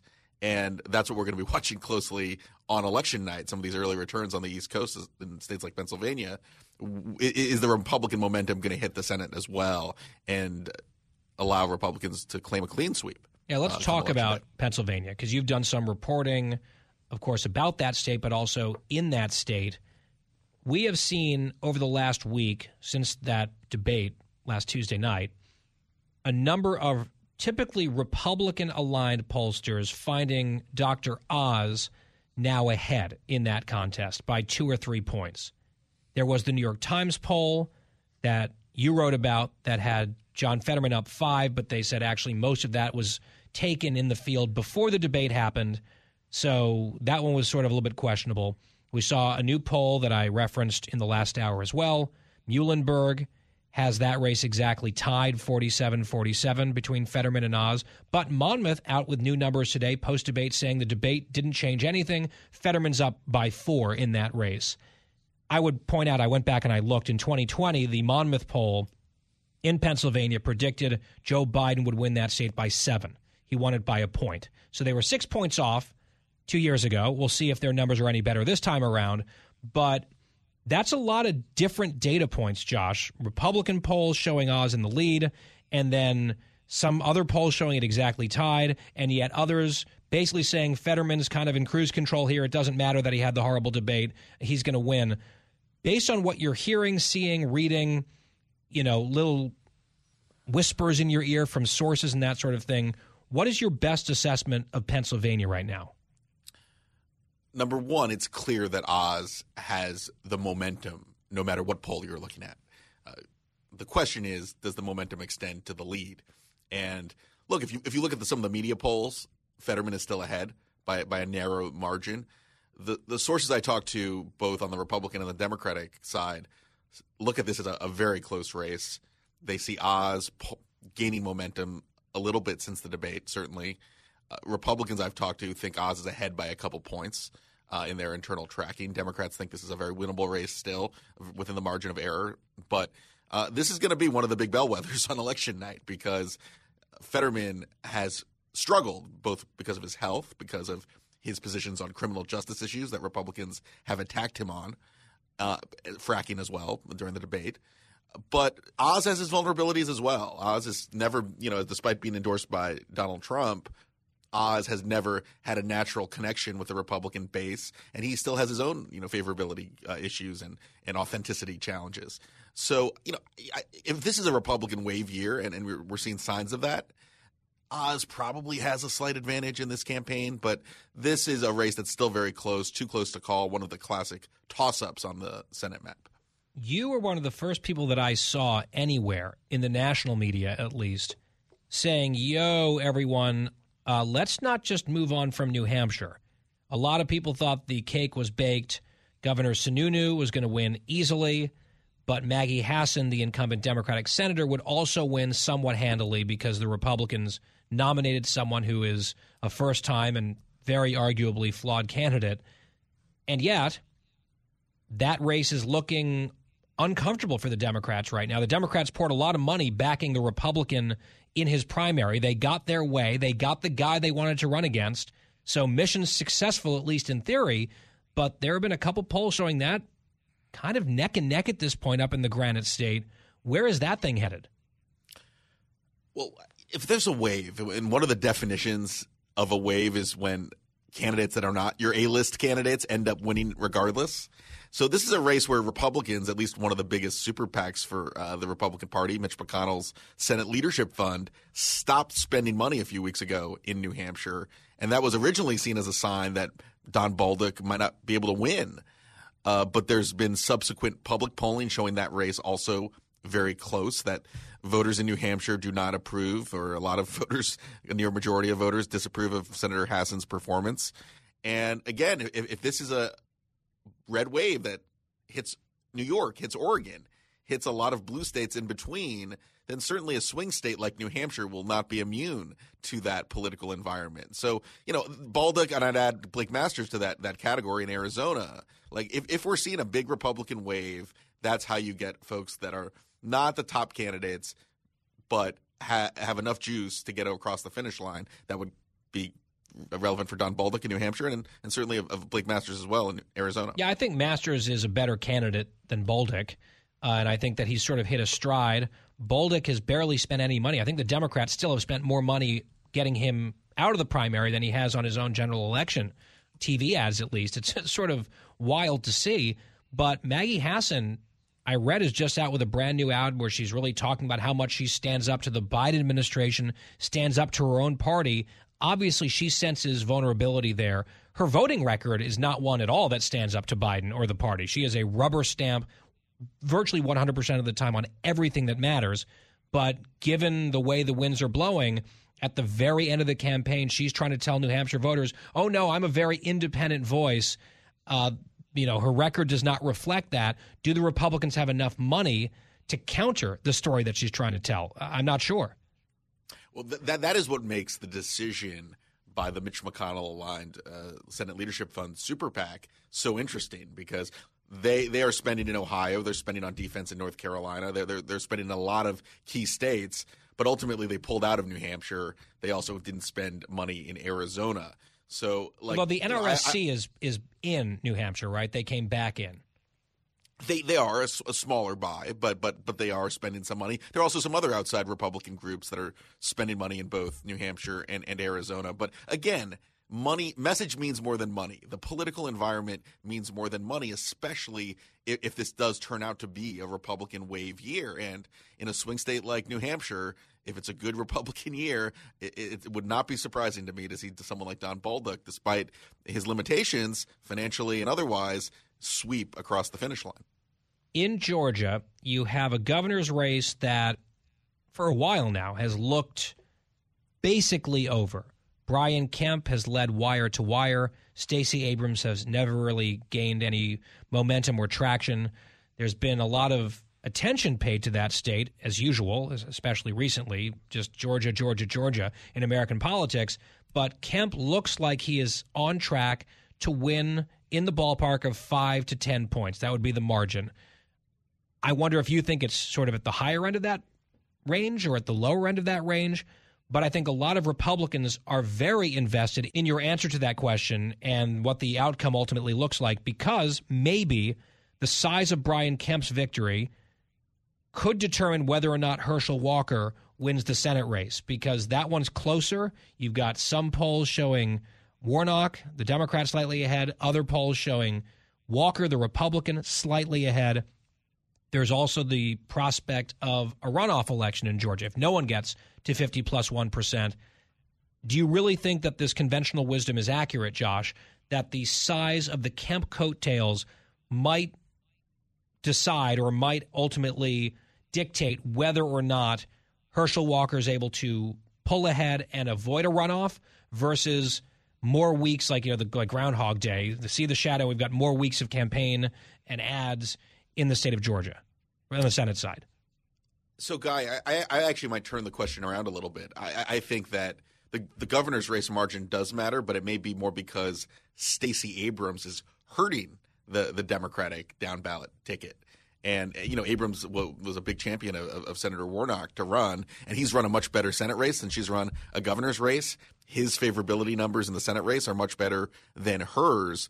But she is she promised as part of her uh, kind of heterodox campaign strategy to engage more Democratic voters, turn out the base, turn out non voters that don't typically vote for Democrats. Uh, and we're not seeing a whole lot of signs that she's been able to accomplish her goal. In fact, if anything, we're seeing suburban swing voters that go with both parties turning against uh, the Democrats in the governor's race, supporting Governor Kemp.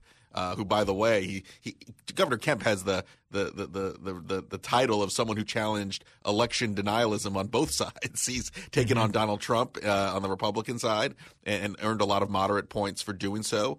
And he's taken on Stacey Abrams for you know she's she's still having trouble just unequivocally conceding that 2018 governor's race. Um, so yeah, like I think Abrams is actually bringing down uh, Warnock. She's not helping him down ballot, and uh, you know there could be some negative coattails as, as well. One thing I'll, I'll say about a runoff guy really quickly. Um, I, I do think if it does go to a runoff, uh, if this is the race that decides the Senate majority and, and neither candidate gets the 50%, that would give Herschel Walker a, a pretty clear advantage, I would say, in a runoff. If, though, Republicans have a really good night, they get 51, 52 seats, and we still are going down to overtime in Georgia, you know, I think Senator Warnock might actually have have a boost there because the stakes would not be quite as high, and Walker's own personal baggage it would, would, would be more significant, perhaps, in that situation. Yeah, I, mean, I could see it cutting either way, and we're getting ahead of ourselves. You know, if there's going to be a runoff in Georgia, if the Republicans have already won the Senate and it was a bad night for the Democrats, maybe their voters will be depressed, and the Republican voters will be all excited, and that could benefit Walker either way. Your theory of the case also makes some sense to me. I guess we'll cross that bridge if we come to it, but some of the people I know in Georgia are wondering whether or not Herschel Walker can actually get over that 50 plus one mark next week as to avoid a runoff altogether. And I don't know. It's possible to me. It kind of depends again on the size of, of the wave that might be coming. And I know the Republicans would love to see that and have some finality to this, but I'm not sure I would bet that way just yet. Josh, I want to close by talking about New York. I'm doing the show here from the Big Apple. How real is the threat to Kathy Hochul? Could she actually lose, or is she just sweating in a way that national Democrats never thought she would? Guy, you know, I thought this was going to be a closer closer race than people thought, but I, I assume that Democrats still have some pretty fundamental advantages in such a deep blue state like New York. But when I, I saw Governor Co- Governor Hochul give an interview uh, to Al Sharpton on, on, on national television over the weekend, basically saying that like the crime problems are a figment of a lot of voters' imaginations, and that there was data denialism going on, and it was remarkably tone deaf. And you know, it reminded it reminded me of when Terry McAuliffe was dismissive of the, mm-hmm. the parental frustrations in Virginia and, and literally handed in, in, a blue state uh, Glenn Youngkin a, a huge, huge uh, advantage on, on, an issue that was so important in that in that race. And I, I kind of wonder if Kathy Hochul is just giving the race away. I mean, I, I, think Democrats should be in much better shape in New York State, even with uh, a tough, tough environment nationally. But she's doing everything possible to give Lee Zeldin a, a fighting chance of being the first Republican in quite some time to win the governorship in New York. Josh Kraushaar is senior politics reporter for Axios, a Fox News radio political analyst. He'll be on the news channel for election coverage next Tuesday. I will as well. Looking forward to that, Josh. And we will probably check in one more time before Tuesday. But until then, I'll be watching you on Twitter, and I look forward to our next conversation. Thanks, Guy. Looking forward to it. The Guy Benson Show Happy Hour is back right after this very short break. The Guy Benson Show. More next.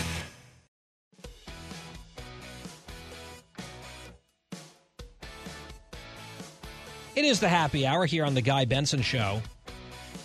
I usually follow this stuff pretty closely, but this one caught me off guard. Israel had another election. they had another election this week. It was their fifth election in less than four years because they kept failing to really get a governing coalition that would emerge from the electoral stalemate in that country. So they had another one. And the exit polling in Israel, which is quite accurate overall, is now projecting that former Israeli Prime Minister Benjamin Netanyahu is in position to come back to power with his right wing, right leaning coalition apparently headed for a narrow majority victory among strong turnout from his allies. The exit polling suggested that he and his team, his coalition, would have a majority, narrowly, of 61 or 62 of the seats in the Knesset, which is their parliament. I've seen some other numbers indicating it could be a little bit higher, maybe as high as 65 seats. So Netanyahu, who was briefly cast out, back into the wilderness. There were allegations of criminality or malfeasance and that kind of thing. Well, it would appear, and we'll know with some certainty in the next couple of days, that he is on his way back into office as the next leader of Israel again. An extraordinary and dramatic turn of events over in Israel. And we'll keep an eye on that as results are finalized. The Guy Benson Show returns with more of the happy hour next.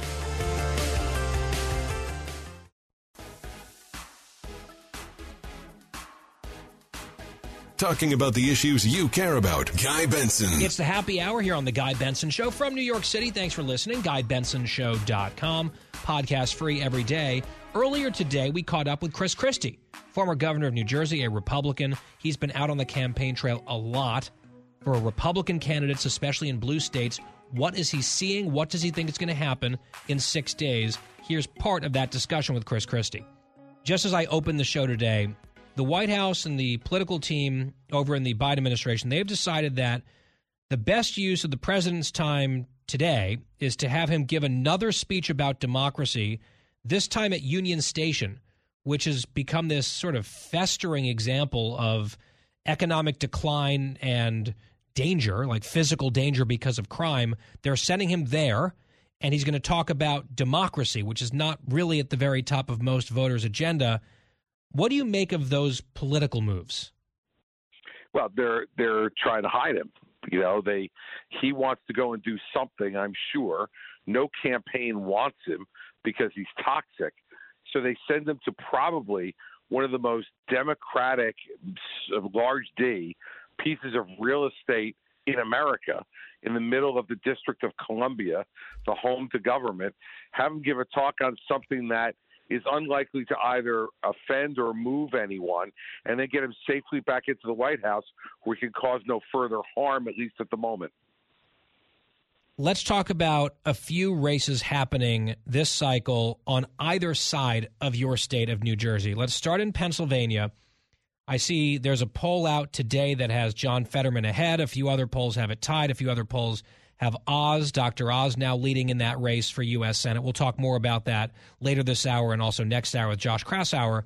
But based on what you are seeing, hearing, et cetera, I know you've been in Pennsylvania as well.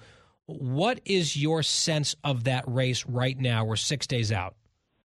And I'm going back again to Pennsylvania tonight, guy, to campaign. Look, I think I think Dr. Oz will ultimately win this race. And I think the reason that it is as close as it is is the horrific performance of the gubernatorial candidate at the top of the ticket. You know, you have a very close race for Senate in large part because you have Josh Shapiro, according to the polls, winning by anywhere from 12 to 15 points. So you're asking for a lot of crossover to happen between Josh Shapiro voters then over to Mehmet Oz. I think he'll win it, but I think it will be very close. And and if there's a reason why it's so close, it's going to be because of the horrific performance of the gubernatorial candidate in Pennsylvania. I mean, speaking of horrific performances, John Fetterman in that debate, I'm still kind of surprised that his team let him go out there and do that. And it just like that combination of really just confirming concerns about his ability to do the job, plus his absolutely pathetic record and his radical positions on a whole host of issues. I'm amazed. I'm constantly astounded that that man has, you know, maybe a 50 50 coin flip chance of becoming a senator. Well, look, you know, I, found it fascinating when you heard the reviews of the debates, the debate the day after from unnamed uh, members of the Democratic uh, Party on Capitol Hill. What they kept saying was um, his his team should have never let him go out there. Their position, I guess, being that the only way John Fetterman can win is if he continues to hide his severe medical condition from the voters of Pennsylvania and deceives them. Because if they could possibly see how he would perform, they would never vote for him. I mean, imagine the cynicism of that guy that what you're urging members of his team to do is to actively hide his condition and deceive the people of the Commonwealth of Pennsylvania in order to win a race. My full interview with Chris Christie, the former governor of New Jersey, Available online, GuyBensonShow.com. The podcast is free every day on demand when the show is over. GuyBensonShow.com, FoxNewsPodcast.com, or wherever you get your podcasts. Well, a pop star has tried to officially declare the beginning of Christmas season. She's wrong. We will respond forcefully in the home stretch next. For the full interview and more, go to GuyBensonShow.com.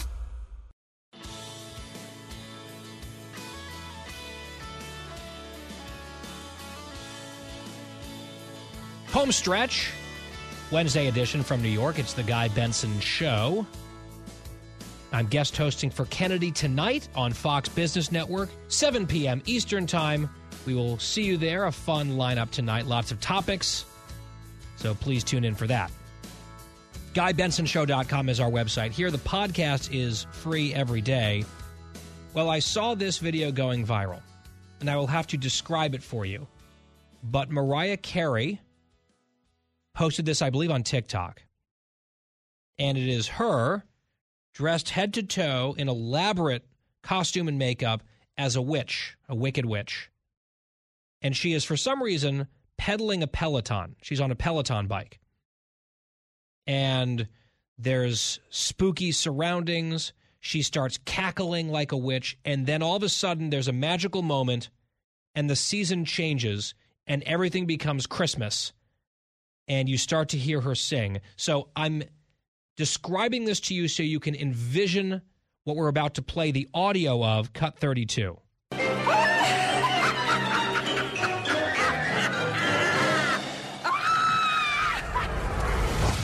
It's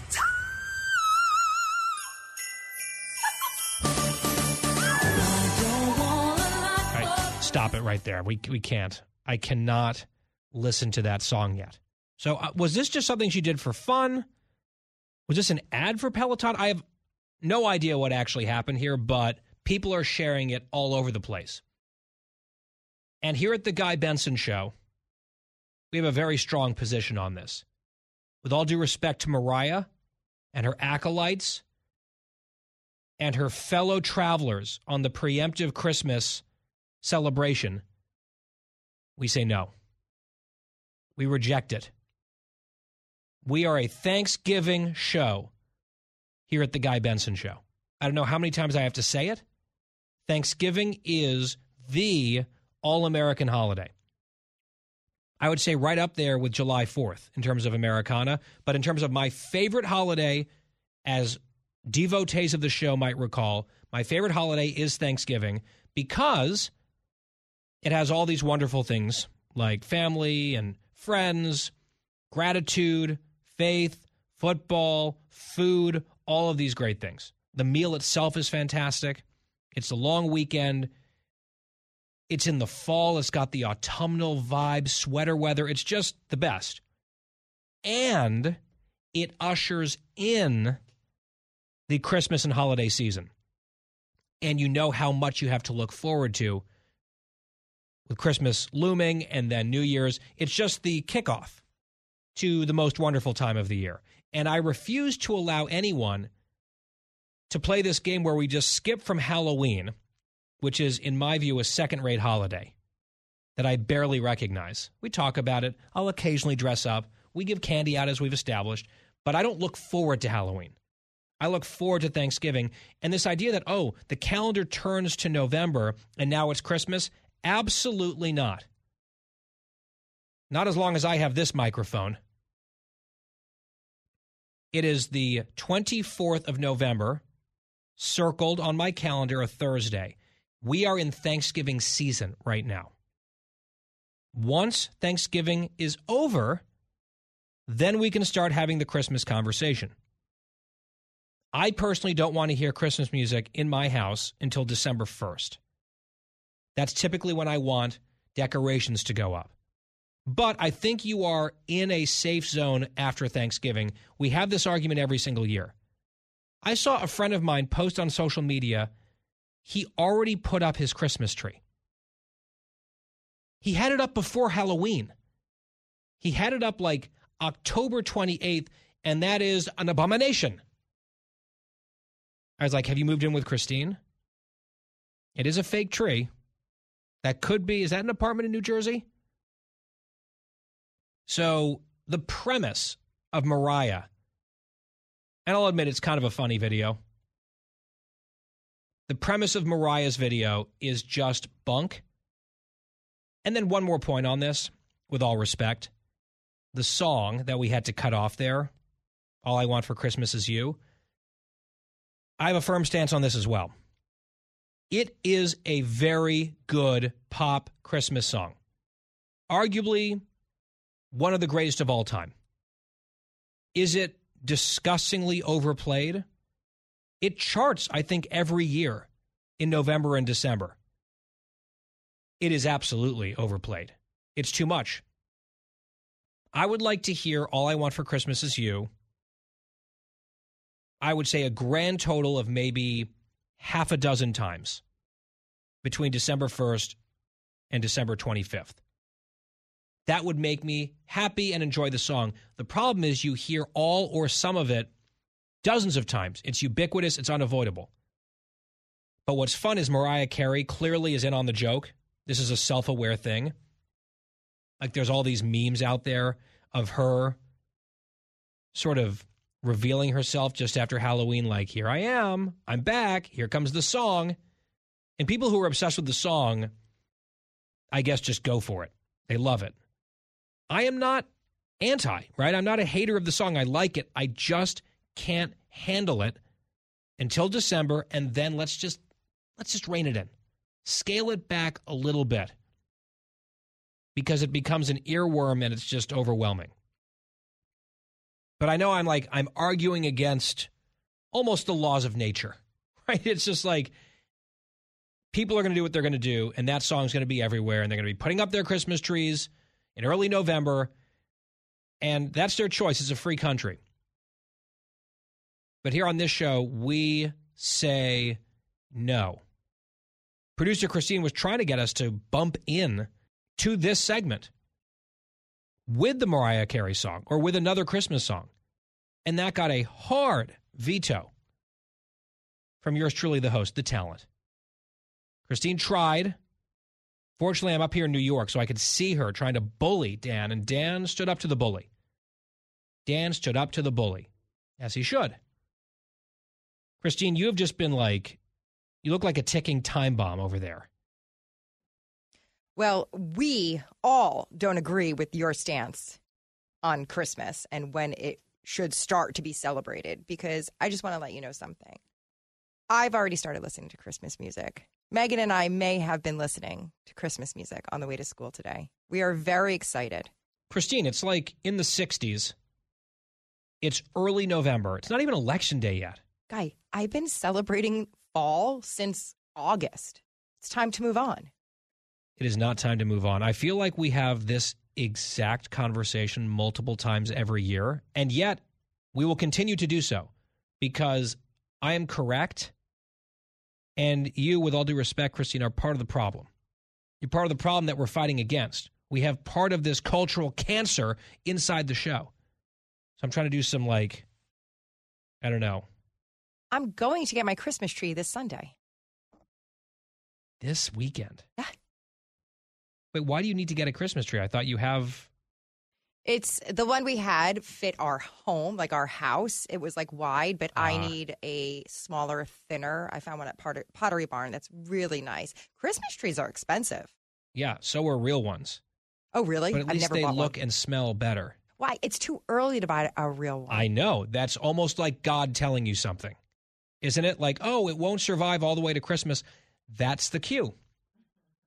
Get it when it is natural, as it is intended to be, not November, whatever it's going to be, 9th, 10th. Well, I, will say, I am. No, even earlier. I'm decorating The this 6th. What? It's it's not a problem. I'm going to decorate this weekend because I'm not hosting Thanksgiving. Now, if I was hosting Thanksgiving, I probably wouldn't put all of the decorations up, but the tree would be up. I love that when my my company comes and then they can see the tree because they're probably not going to be at my house for Christmas. No, there should not be Christmas decorations visible at Thanksgiving dinner. That is just an affront to that holiday itself. You should maybe break out the stuff the next day, that Friday if you want to, Black Friday or that following weekend. Uh, you're just not going to convince me on this. I mean, if you have Christmas stuff up already, you might as well keep them up all year round because it's way too early. And you might as well it. just have it all year round and just leave it there. I would love it. I would love, I've told you this before. My dream, I have two dreams in this world. One, we all know the dark bar. Number two is to keep the Christmas tree up year round and just decorate per holiday. But my husband said no. No, he's, I mean, once again, right about that. I think the problem with the extended celebration is that it takes away from the specialness. It takes away from the special, concentrated joy of the Christmas season. Correct. And you dilute it. You water it down the more you spread it out. No, no, we're adding to the celebration. We No. are expanding No. the celebration. It's less meaningful. And it's especially less meaningful when it stamps and stomps all over another equally important holiday in Thanksgiving. Megan and I watched a Christmas movie last night. Yeah, well, obviously you're forcing her to do this. Megan knows better. Megan, I think, generally has a pretty good head on her shoulders. You're the one controlling the remote. You're the one. It's like, all right, Megan, it's a mommy daughter time. I did. I'm like, do you want to do a mommy daughter movie tonight? And she's like, Mhm. yeah. I'm like, Yeah. let's do Christmas. And then I said, do you want to work on your Christmas list while we're watching it? And she goes, wait, when does Sweetie the Elf come? I said, Thanksgiving night. She goes, I'll do it after that. Yeah, see, uh, point made. Megan for the win again. I feel like Megan and Bobby are the people keeping that household from completely going I mean, off the rails into pure insanity. Well, I've, I have one last question. Uh huh. When can you and I start talking about our Christmas party? Do we have to wait till after Thanksgiving?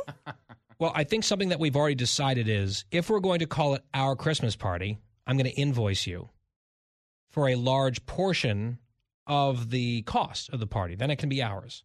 So that could be a problem. I mean, I know I'm the talent here too, as Mhm. well, but I don't get paid as much as the other talent.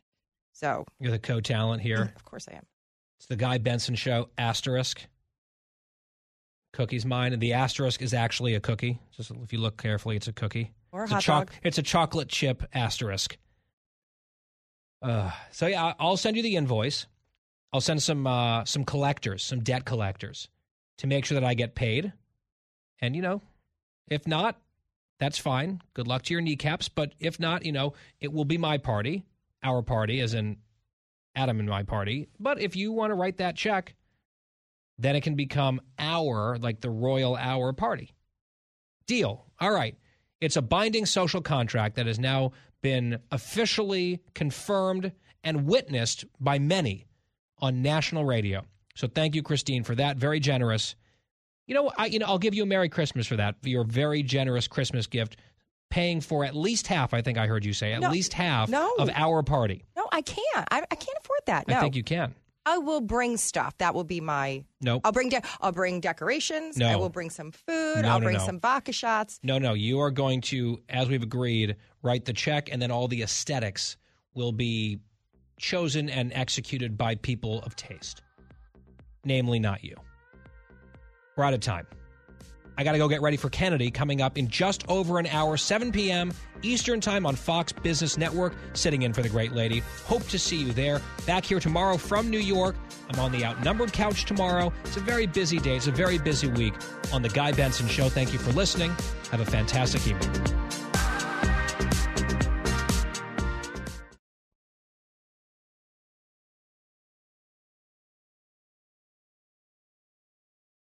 From the Fox News Podcasts Network. I'm Janice Dean, Fox News senior meteorologist. Be sure to subscribe to the Janice Dean podcast at foxnewspodcast.com or wherever you listen to your podcasts. And don't forget to spread the sunshine. Listen to the show ad free on Fox News Podcast Plus, on Apple Podcast, Amazon Music with your Prime membership, or subscribe wherever you get your podcasts.